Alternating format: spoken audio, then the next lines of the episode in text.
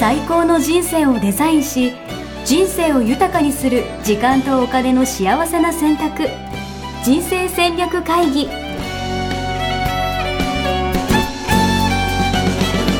この番組は将来の仕事やお金人生にもやもやと不安を抱えている皆さんに元資産運用のプロキャリアとお金の戦略を同時に考える人生デザインコンサルタントの高頃もさあやが過去5年間延べ1700人の人生を望む形で豊かにしてきたメソッドを時間とお金の選択という切り口からお伝えしてまいります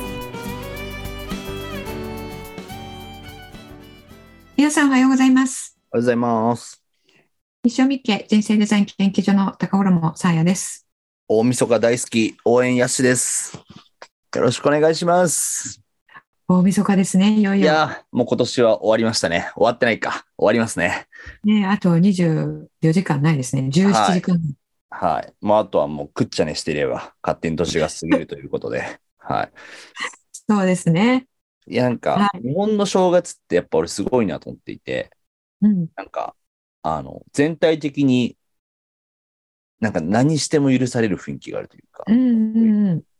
そうですね。うんみんなで一斉にお休みでね。うん。なんかそう、うんみんな寛容になってるイメージがありますよね。うなんんかうんうん。そうですね。そうですねうん。うん。あの、私も海外に6年半ぐらい、えー住んでいた時に、うんうんあの、大晦日とお正月、海外はあんまり、あの、普通の日にちょっと毛が生えたぐらいなので、うんうんうんあの、すごい毎年寂しかったのを覚えてますね。うーん、なるほど、うんうんね。あの、誰に会えないっていうのが寂しいっていうわけではなくて、はいはあいはいの、世界的に、こう、お祭り気分じゃないっていうのが、。うんうんうんあれも1日過ぎちゃったのみたいなね。うーん、なるほどね。まあ、そそうの代わり、あの、クリスマスはね、派手にやっているんですけれども、はいはいはいはいはうんクリスマスってな、なんだろう、こう、えー明るい感じじゃないですか。い。はいはいはい。街が陽気な感じだよね。あ、そうそう、陽気な感じ。ですけど、日本のお正月って、ちょっとなんかこう、厳かになるじゃないですか。わかる。おごそかになる。だからそんな、ウェイウェイ、なんかパーティーしてる感じでもないですよね。そうそう、感じでもない。あれをね、あの、すごい私、なくて寂しいなって思いました ね。うん、いや、めちゃくちゃわかるな。なんか3日ぐらいまでだって昼間までビール飲んでても許されるみたいな風潮あるじゃないですか、なんか。 なんか、なんかま、なんか毎日お正月になったらいいのになって本当思いま すけど、そういうなんか世界線というかい。や今、厳かな話してるんだけど。そうですよね。なんか、その、なんて言うんだろう。わかるかなこのこたつにみビかん。ールを飲みながら、こたつにみかんで、そう、厳かな気分で、気分でね。ですねそうそうそう。うんで、いつもありがとうと、感謝を伝え合うと、今年もよろしくねと、言い合うという。あれそうでがすね。ね、もうなんか月に1回ぐらい、あれ3日ぐらい続けばなんか、日本人の心ってもう少し安らかになるんじゃないかなっていう気がするんだよいなや、。それ、そうかもしれない。うん。なんか、あの働かなくていい感じの雰囲気って、なんかみんなやっぱ日本人ってやっぱみんなで 足を揃えて休まないとダメなんじゃないかな。そうね。そうね。あの、お正月とお盆ぐらいしか休んでないのでね。うん。そうですだから。言い出しっぺからやるっていう、この種の文化広めるために、高田家で最初にやったらいいんじゃないですか。ありますか毎月1、2、3、毎 月さん30 30日から3日まではお休みしますみたいな。このうんいいんじゃないですか。ありかもしれない、そういう。うん。なうるほどん。それね、あの、えーこう、雇われのみではないので、自分で決めてできるんじゃないですか。確かに。三が日なんで、みたいな感じでね。そうそうそうそう。いいですね。そうそう。まあ、そういう会社があったらね、あの、うん社員も嬉しいのかな、どうなのかな、嬉しいの かな。いいんじゃないですか。毎月お年玉みたいな感じで給料もらえばいいんじゃないですか。ね、なんか、その方が、うん働いてる日は頑張れそうな気がししますね。ねそう、うん本当思うんだよな。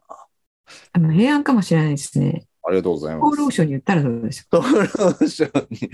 はい、 三が日、毎月導入計画。はいいいうです、うん。うん。ありがととうございいうます。ことんで、なはい、今日はこんな話をしたいわけじゃないんです。えっと、ね 今日のテーマは、まあ、あの、来年どうなるんだろうみたいな感じでね、みんな、あの、思いながら過ごしてる方も多いんじゃないかなということで、えっと、来年の流れ把握してるしてないということで、ちょっとさやさんが、まあ、来年1年間の全体の流れをですね、ちょっとシェアしていただくという、そんな回にできればと思うのですが、はい。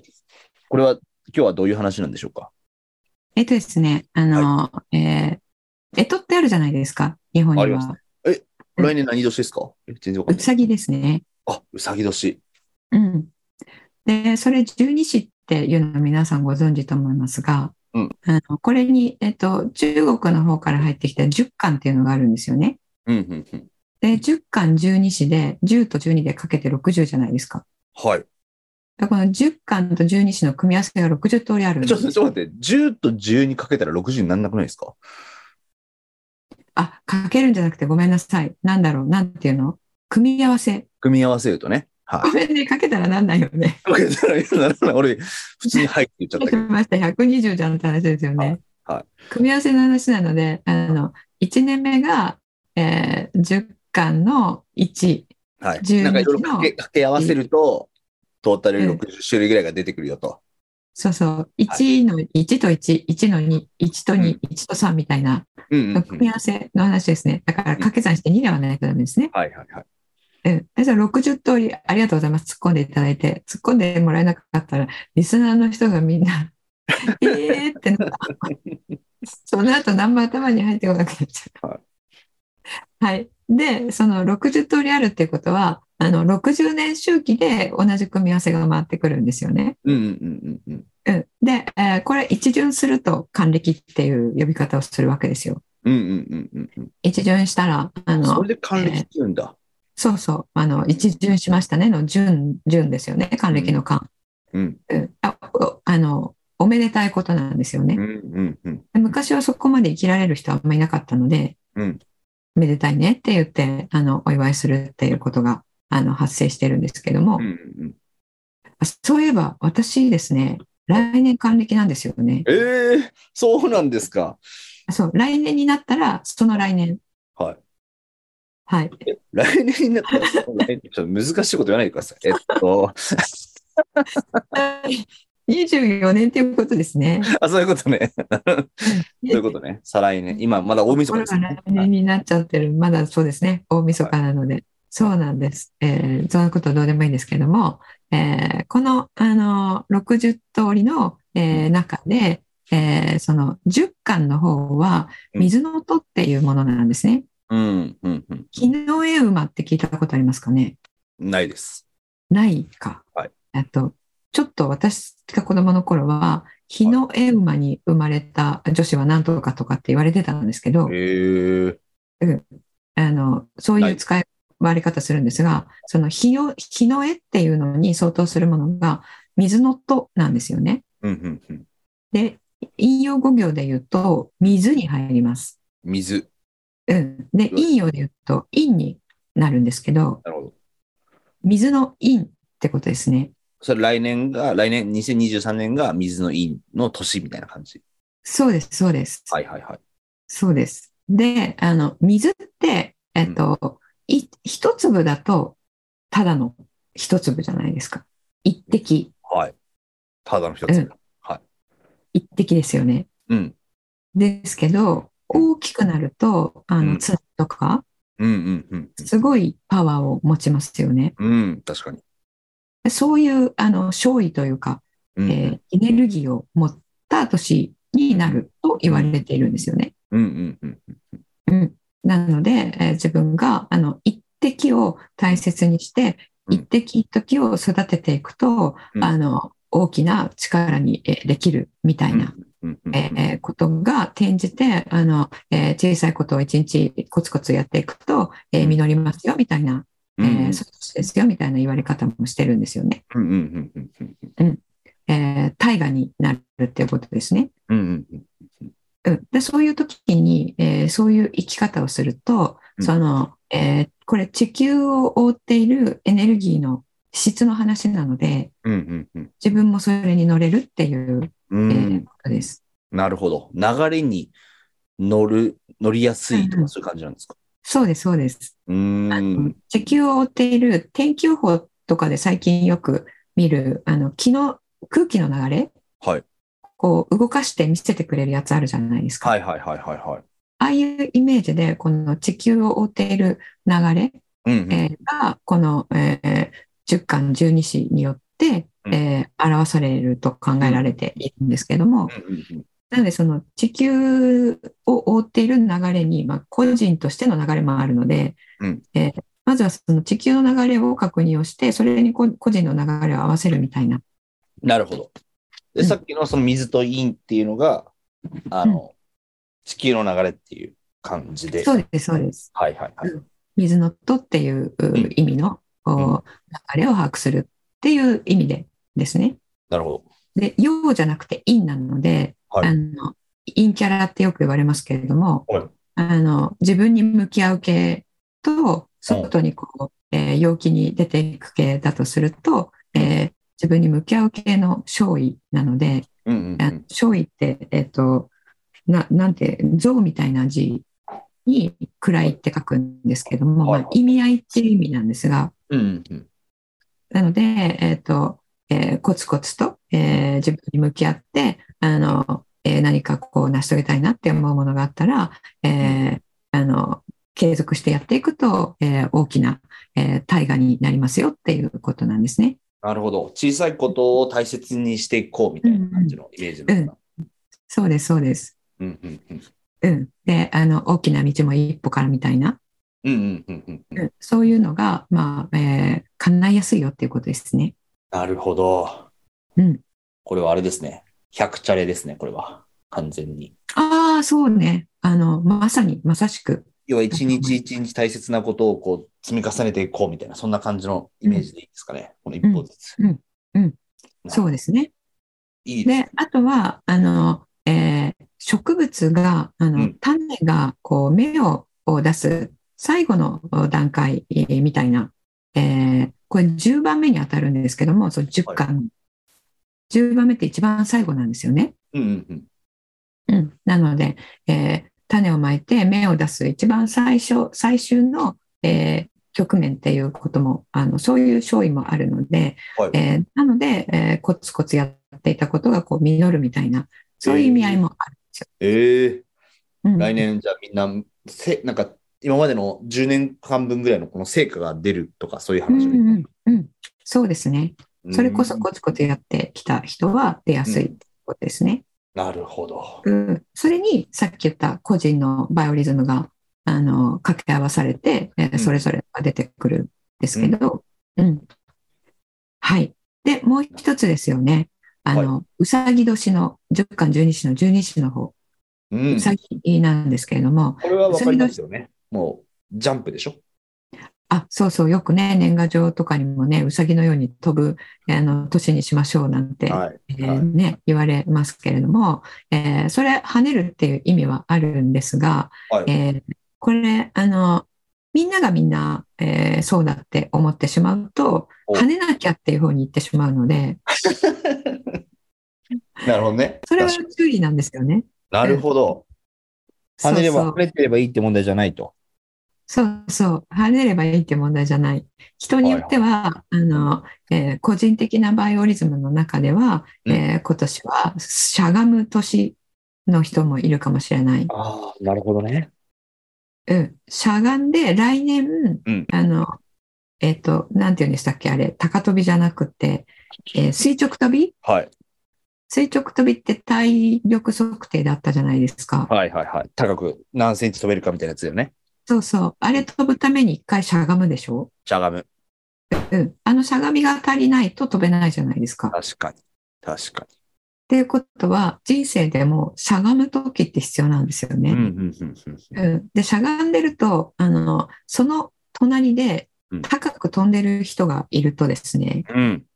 相対的に自分がうん。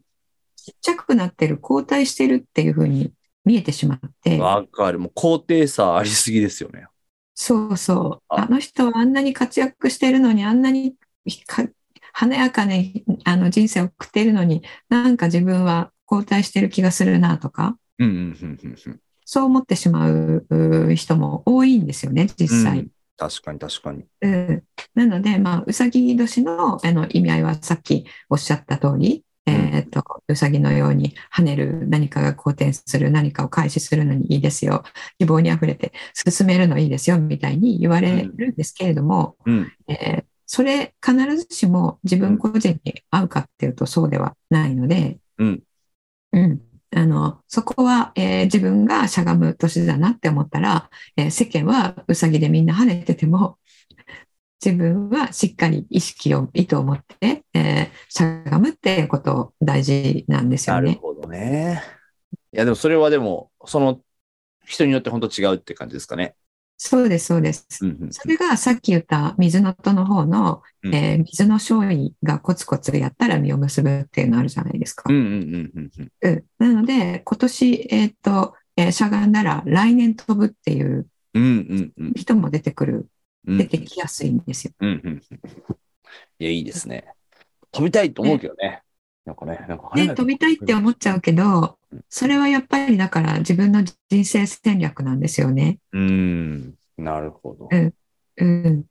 そう。なので、毎年、あの、えー皆さんにこのポッドキャストでも今年のテーマ何ですかって決めてもらってるじゃないですか。うんうんうんうんそれも続いていくわけなので、うん。なるほどね。連続性があるってことか。そうそう、固めるっていう年があってもいいし、うんあの、基礎を固めるの、固めるです。うん。で、えっと、展開していくがあってもいいし、うん飛ぶがあってもいいし、確かに。うん。あの、飛ぶ、飛ぶ、飛ぶ、飛ぶみたいになった ら、それで一回息切れしちゃうわけですよ一。回落ち着いてろと。一回しゃそがうそうそう。うん、やっぱ、あの、えっと、回、回収したら、今年は耕す、なんか、土を休めるっていう年も必要なわけですよね。確かに。それってなんかいわゆる、その、今のさやさんの何、引用語語5行でしたっけなんかその、個人、今その地球全体のバイオリズムの話をしていただきましたけど、個人も、要は誕生日とかで、要はそれが違うわけでしょそうですね。それこれから話ししようと思ったんですあ、けなるほど、ど、なるほど。はうい。ん。それ、旧世紀学っていうのを私は長年見てるんですが、うんうんうん。うん。それで、えっ、と、判断できるんですよね。うんうんうんうん。うん。で、それで言うと、あの、えーそれも全体に全員に、えー影響を与える、えー星回りというのがあって、うんえっ、と、ちょっと専門用語になるんですけど、白く木星っていう、4に、4、緑、木、星って書くんですが、はい白く木星って読むんですけど、はいこれが中央に来る年なんですよ。なるほあどの。場所としては。おうおうおうで、八方があって、真ん中に1個あってう、ん九方位になるんですけど、うんうんうんその9個の場所をうん9個の星がぐるぐる回ってるんですね。うんうんうんあの、えーん回ってるんですねって何がっていう話だと思うんですけど、うんえー地球の、あの、エネルギーの状態を、えー示すものが9種類あって、うんうんうんその9個が毎年回っていっているのと同時に、うん自分が生まれた年と月と日で、えー私は何々ですっていうのがあるんですね。うんうんうんうんうんお羊座みたいなのと同はじいではい。で、それとそれの組み合わせで、えー自分は今年こういう波に乗りやすいですねっていうのは決まってくる。うーんので、10巻12子の全体を把握して、えー自分の個人をその旧世紀学の方で、えー見て、えーじゃあどういうふうにやっていきましょうかねっていうのを決めるのがいいかなと思いますね。なるほど。なるほど。で、全体にあの影響を与えるものの説明だけ、旧世紀学の観点からもしたいと思うんですけども、はいこの白く木星っていうのは、えー木星って木って書いてある通りはい、樹木を表すんですよね。はいで白く木星生まれの方は、こう、あの、えー自然の木々が、あの、生まれつき好きな方が多くて、うんうん。海よりも森みたいなヤマハみたいな。はい。そう。で、えーその中に、えーいると心が安らぐとか、うんうんなので、穏やかな人とか多いんですよね。うん。うんうんうん。うん。で、樹木の中を、あの、森とか林って風がこう、舞う、あの、うん風が木を揺らすじゃないですか。はいはいはい。なので、この、えー拡散、いろいろなものが拡散されるっていう勝利があるんですよ。うーん。広といがっうこていく。とは、うん広がっていく、うんでコミュニケーションっていう意味になるんですよね。えー、森が、木がってことね。そうでコミュニケーションが活発になるあるいはコミュニケーションがキーになるうん、うん、うん良くも悪くもですね。うん。うーん。なので、えっと、コミュニケーションって言ったら信用とか信頼とかもそれで培われるじゃないですか確かに。絆とかも深まる、うんけれどもコミュニケーションが取れないとうんあの圧力を生んだりしますよね。うん、うん。そういった意味で、あの、えーいい方に持っていくようなコミュニケーション、あの、えー繊細にうん、うん、うん。気を使ってやるっていうの大事なんですね。うん、うん、うん。うん。いつにも増して。なるほどね。うん。独りよがりにならないように。そうそうそうう。ん。ちゃんと、あの、知らせることは知らせるし、うん、うん、あの、知らせるほら、順番とかもあるじゃないですか。うん。うん。ありますね。うん。え、なんで、うこっちに知らせる前にあっちに知らせるのみたいなのとかもあるじゃないですか。はい、はい、はい。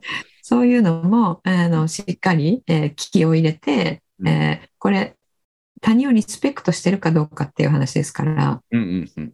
うん、そういうところでねあの忙しくってとかあのちょっとこう、えー忘れちゃっててとかっていうことに、えーならないようにうん、うん、うん。でもまあこれ、えー他人の価値観を自分の価値観と同様に、えーあの大切にするっていうことをやっていればうん、そういうことにはならないので。うん、うん、うんそこをね、あの、いつもより意識するっていうことですね。うん。うん。いいですね。はい。で、あの、日本全体としてなんですけど、はいさっきの60通りあるってことは、60年前は同じ 10, 10巻12種の組み合わせだったんですよね。なるほど。確かに。でそれいつかっていうと、うん私が来年還暦っていうことは、うん私が生まれた前の年が来年と同じってことですよ。そうですね。はい。うんで、私、1964年のオリンピックがあった年に生まれてるんですけど、っほうほうほう。ていうことは来年の組み合わせはオリンピックの前の年と同じなんですね。 1963年。そうです、そうです。はいはいっていうことは、63年に、えーっと、えーこの64年の、うんえーこう日本がガーッと世界に出ていく前の年だったっていうことですよ。おお。なんか飛躍する寸前みたいな。うんうん。うん。そう。なのでさっき、しゃがむ人はしゃがむんですよって言ったんですすけど、うんうんうん。うんあの、えー63年に飛んでるんではなくて、うん日本経済全体としては64年なんですよね。うん。うーん。なるほあど。の新幹線もできた年、えー、64年が64年。えー、確か新幹線が一番最初に走ったんだと思います。すごい。まあ、そういう意味で言うとね、60、んあ ?2025 年にはなんか大阪・関西万博もあるから。そうですよね。うん。うんなるほど。そうなんです。なので、えっ、と、えー来年は、その、まあ、64年と言ったら、えっ、えーと、あの、私の年よりも上の方々は、あそこから日本経済って、こう、高度成長期に入ったんだよね、みたいな、うんうんうんうん。そういうふうに思っている方はとても多くて、うんなので、日本にとってすごく重要な年だったんですよね。うーん、なるほど。うん。すごっい。ていうことも考え合わせると、うんえーまあ、それと同じになるとは全く言えないですけれども、うん。まあ、参考程度にそうだったんですねっていう、うんえーことを考えていただくのはいいかなと思いますね。まあでもなんか少なくとも、なんか自分一人のこの、なんていうの気持ちとかだけじゃなくて、まあ社会全体のなのか、今のね、地球全体のなのか、日本全体の流れをこう、なんか知っておくっていうのはすごい大事ですよね。やっぱり。そうですね。うん。そうなんです。で、あともう一つ、あの、はいもっと長いスパンで、えーはい見ると、はいあの、えー200年、300年周期とか、うんえー600年周期とか、うん。 2000年周期と か、2万3000年周期とか、それいい周期いろいろあるんですけど、はいはいはい。ここのここからの数年って、はいそれらの周期の全部の入れ替わりがこう固まってるんですよ。えー、重なるタイミングがある。重なるタイミング。はいはいはなのでうん人類としても、うんあのえー大きな転換点に入ってるんですよね。入っていくんですよね。えー、なんか、楽しそうですね。そうそう。でほら風の時代って言われてるじゃないですか。はいはいはい。あれ実際にはにあの本格的には2024年からなんですよね。まだ風の時代入ってないんですかうん、その準備として、えー去年ぐらいからっていうことなんですけどもそうなんでださっき言った樹木と風が来年の勝利なんですよね。はいはいはいはい。なので、えっとまあえー今年はうん始まりの始まりで、うんうんうん。風って意味ではうんうんうん。来年から本格的に、えーなっていく。うんでそのその動きの中でうん実際にはどういうことが、あのえー見えてくるかというと、うん世間の価値観も世間の価値観というのは人間の価値観うんうんうん。社会全般の価値観という意味ですけど、はいこれが変わっていくと思うんですよね。うんうんうんうんうんこれ私の個人的な見解なんですけれども、うんうんうん。うんどういうふうに変わるかというとものじゃないうんものじゃないものを所有することにうん人々がそこに感じなくなっていくうん。なんか所有じゃなくてシェアの時代だみたいなことはね。なんかあそうそようくそれ聞いでたことありもまうす怒ってますけどそれがいよいよそう感じる人があの、えー増えていくうんうんうんうんうん。今もね若い人は車とか興味ないって、えー言ってるじゃないですか Z 世代それが全般的に広がっていて、うんあの今までってステータスっていうとあのやっぱり物何を持っているかとお金をどれだけ持っているかっていうのあったじゃないですか。確かに。うんでその価値観にもう生きてない人がすごい増えてきてますよね。ああ、それはめちゃくちゃ感じますね。うん、でそれがあの、えー大半の人になるっていうことですうね。ーん。うんだから世間の常識からしてもそれはもういつの時代の話してんのっていう感じになっていくいいですね。ついに来ましたね。応援の時代じゃないですか、これもしかして。そうなんですよ。そうそう。本当にその通り。おお、えーなので、うん時代が安しに追いついてきてるんじゃ ない追でいすか。ついて。いや、待ってたよ、本当に。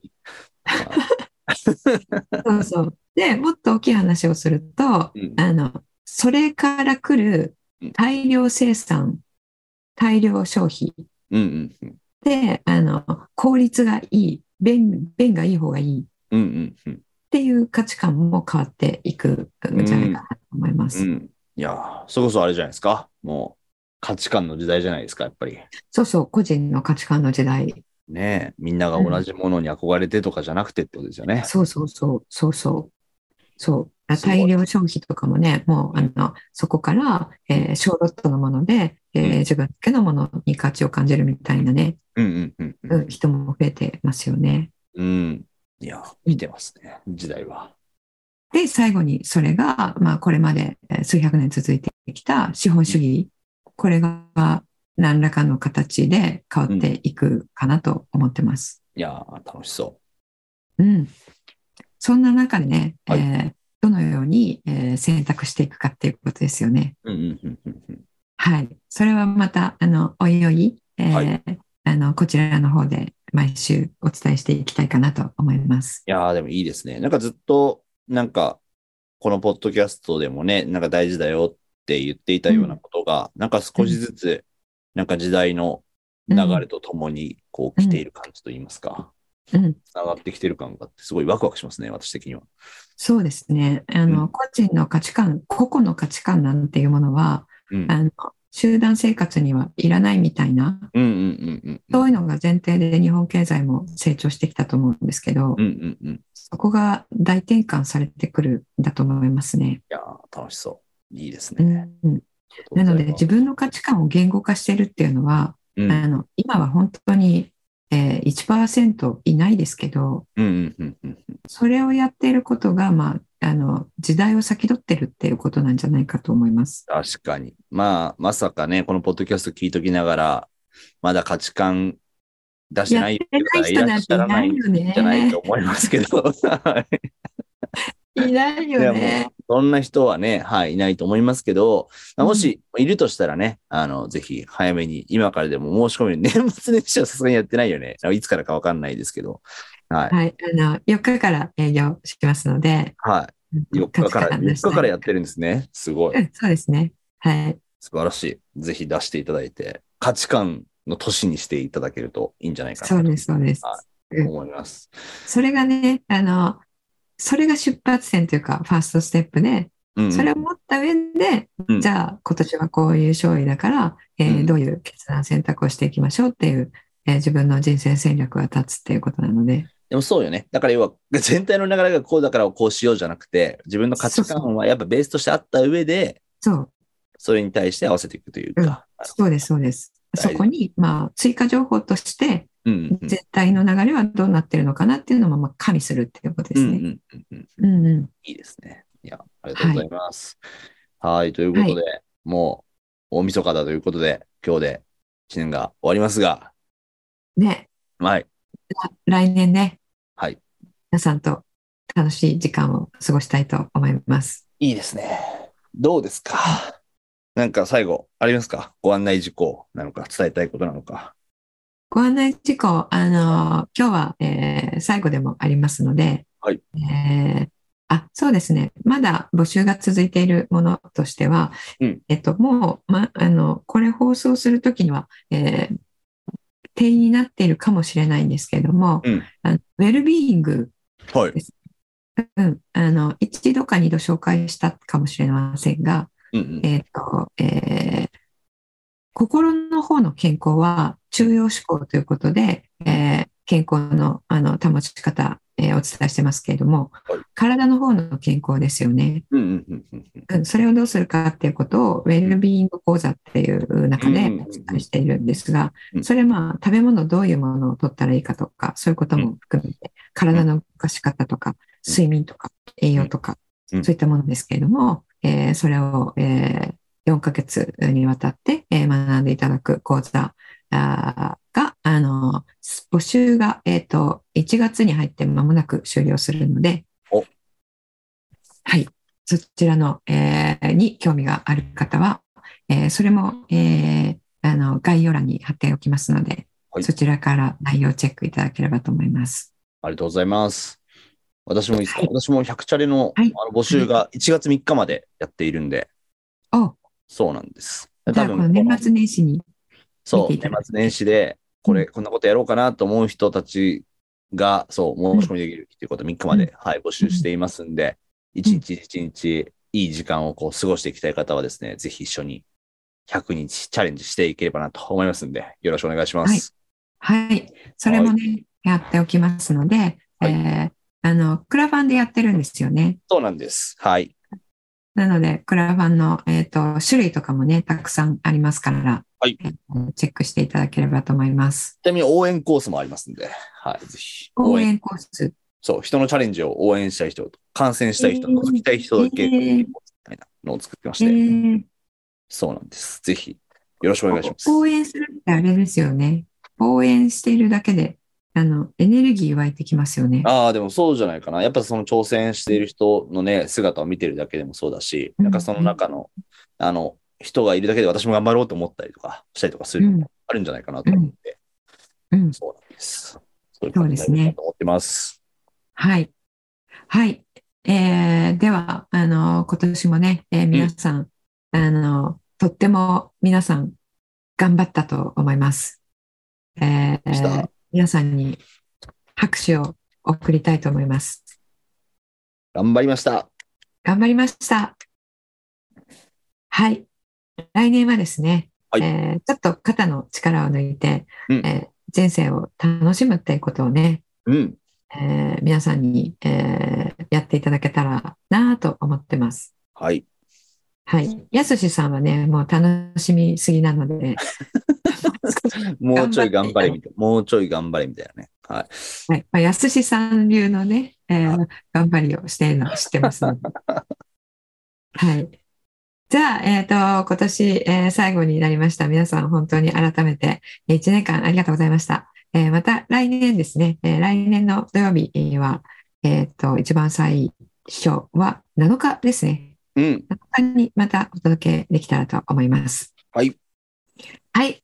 じゃあ、皆さん、良いお年をお良迎いえおくだ年さい。を。ありがとうございました。さよなら。